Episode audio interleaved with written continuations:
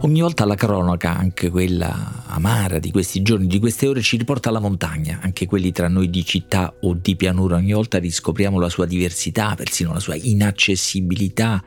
Non proprio un mondo separato, siamo un paese con molte montagne, molti di noi le montagne le abitano o le amano, ma dove la natura, le relazioni tra gli umani, tra gli umani e gli animali, e tra gli umani e altre cose, hanno una temperatura diversa. Ce lo dimentichiamo a volte, ce lo ricordano tante notizie drammatiche anche, e poi tanto la, la letteratura, anche a questo servono i libri, raccontare mondi diversi, impedire che ci appaiano così lontani. Abbiamo grandi scrittori della montagna nella nostra storia, tra quelli che ricordo e conosco Mario Rigoni Stern, Franco Brevini, Alberto Rollo, ora Caterina Soffici, Erri De Luca e Mauro Corona naturalmente, ma altri non me ne vengono in mente, altri magari me li suggerirete voi a timbuktu chiocciola il post punto it.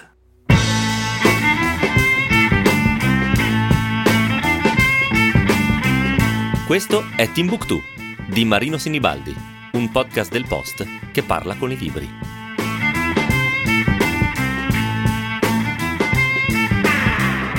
Quello che mi sembra stia stracciando un perimetro montano alpino più nitido e suggestivo è Paolo Cognetti, ben noto per le Otto Montagne, libro amato e premiato anche nella sua versione cinematografica, che ha appena pubblicato per Einaudi un romanzo, Giù nella valle, dove riesce a fondere una storia di famiglia, un racconto della natura, alberi e animali, soprattutto una parabola morale, un ritratto della valle in trasformazione.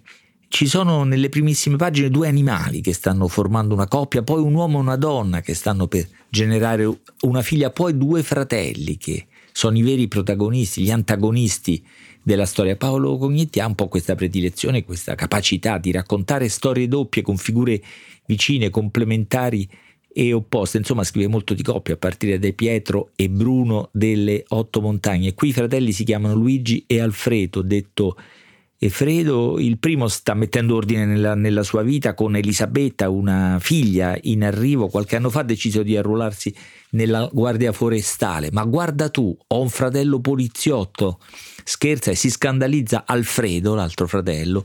Una vita molto diversa. A dodici anni pascolava le capre a Fontana Fredda, a ventisette era in carcere per lesioni gravi, a trentacinque guida i camion su e giù per la costa canadese.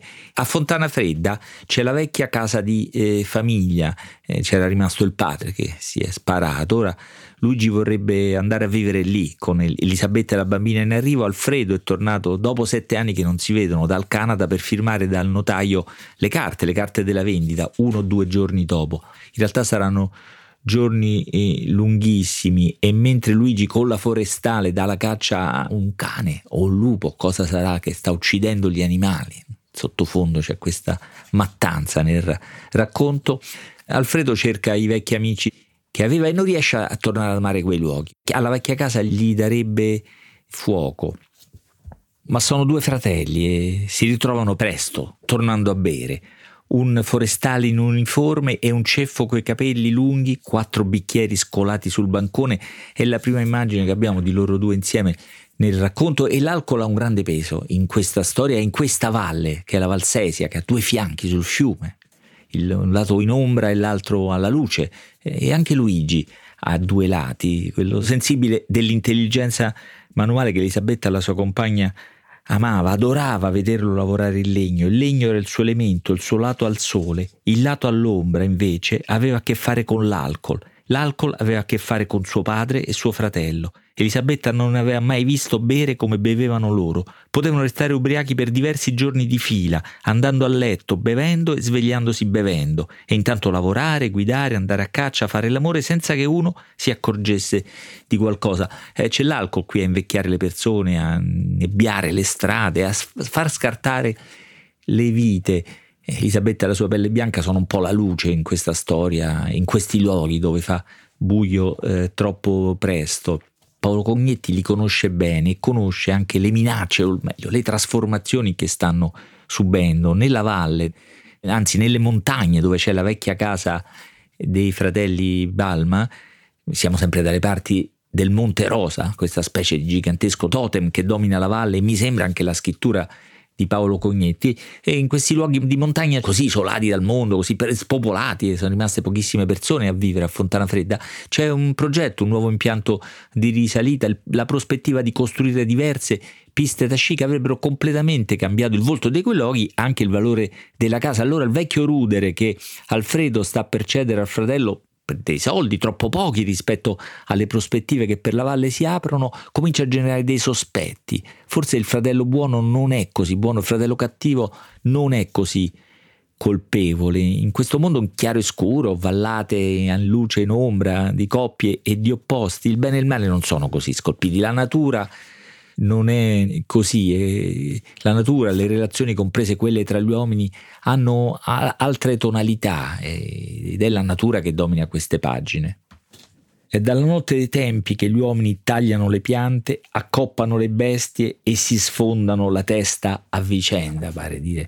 Questo racconto che è scandito in capitoli diversi con voci diverse che parlano e punti di vista diverse che eh, lo eh, raccontano. Tutta natura sembra, e sono due alberi questi due ragazzi, questi due fratelli.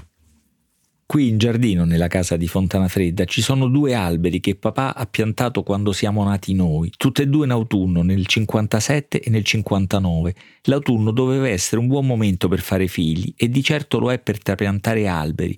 È quando finisce la stagione vegetativa, e a strapparli dalla terra gli rompi meno le scatole. Poi dormono a modo loro, così hanno tutto l'inverno per riprendersi, e se nevica anche meglio, è come stare sotto le coperte. Se Dio vuole, in primavera si risvegliano e cominciano a succhiare dalle radici, a mettere foglie nuove, ad ambientarsi laddove non erano nati, ma adesso gli tocca vivere. Quello che non so e non ho mai chiesto a papà è perché quella volta abbia scelto il larice per mio fratello e l'abete per me e Alfredo il balordo che parla, no? Eravamo troppo piccoli perché vedesse qualcosa in noi, perciò forse era solo un intuito da parte sua, o chissà, una benedizione. Tu, larice, sei destinato a crescere al sole, a tirarti su in alto, duro e fragile, a ondeggiare nel vento. Tu, abete, invece crescerai ombroso, ma forte e resistente, protetto dagli aghi anche in inverno, adatto al gelo. Questo sono io, Alfredo. Non sarà semplice restare in piedi tutte e due, non sarà così semplice la vita di due fratelli, e non sarà semplice restare in piedi tutte e due. È un racconto aspro di montagne dure, ma anche un apologo morale con un sorprendente poetico finale, una grande battaglia degli alberi che illumina un po' la natura di questo libro, Giù nella valle, di Paolo Cognetti.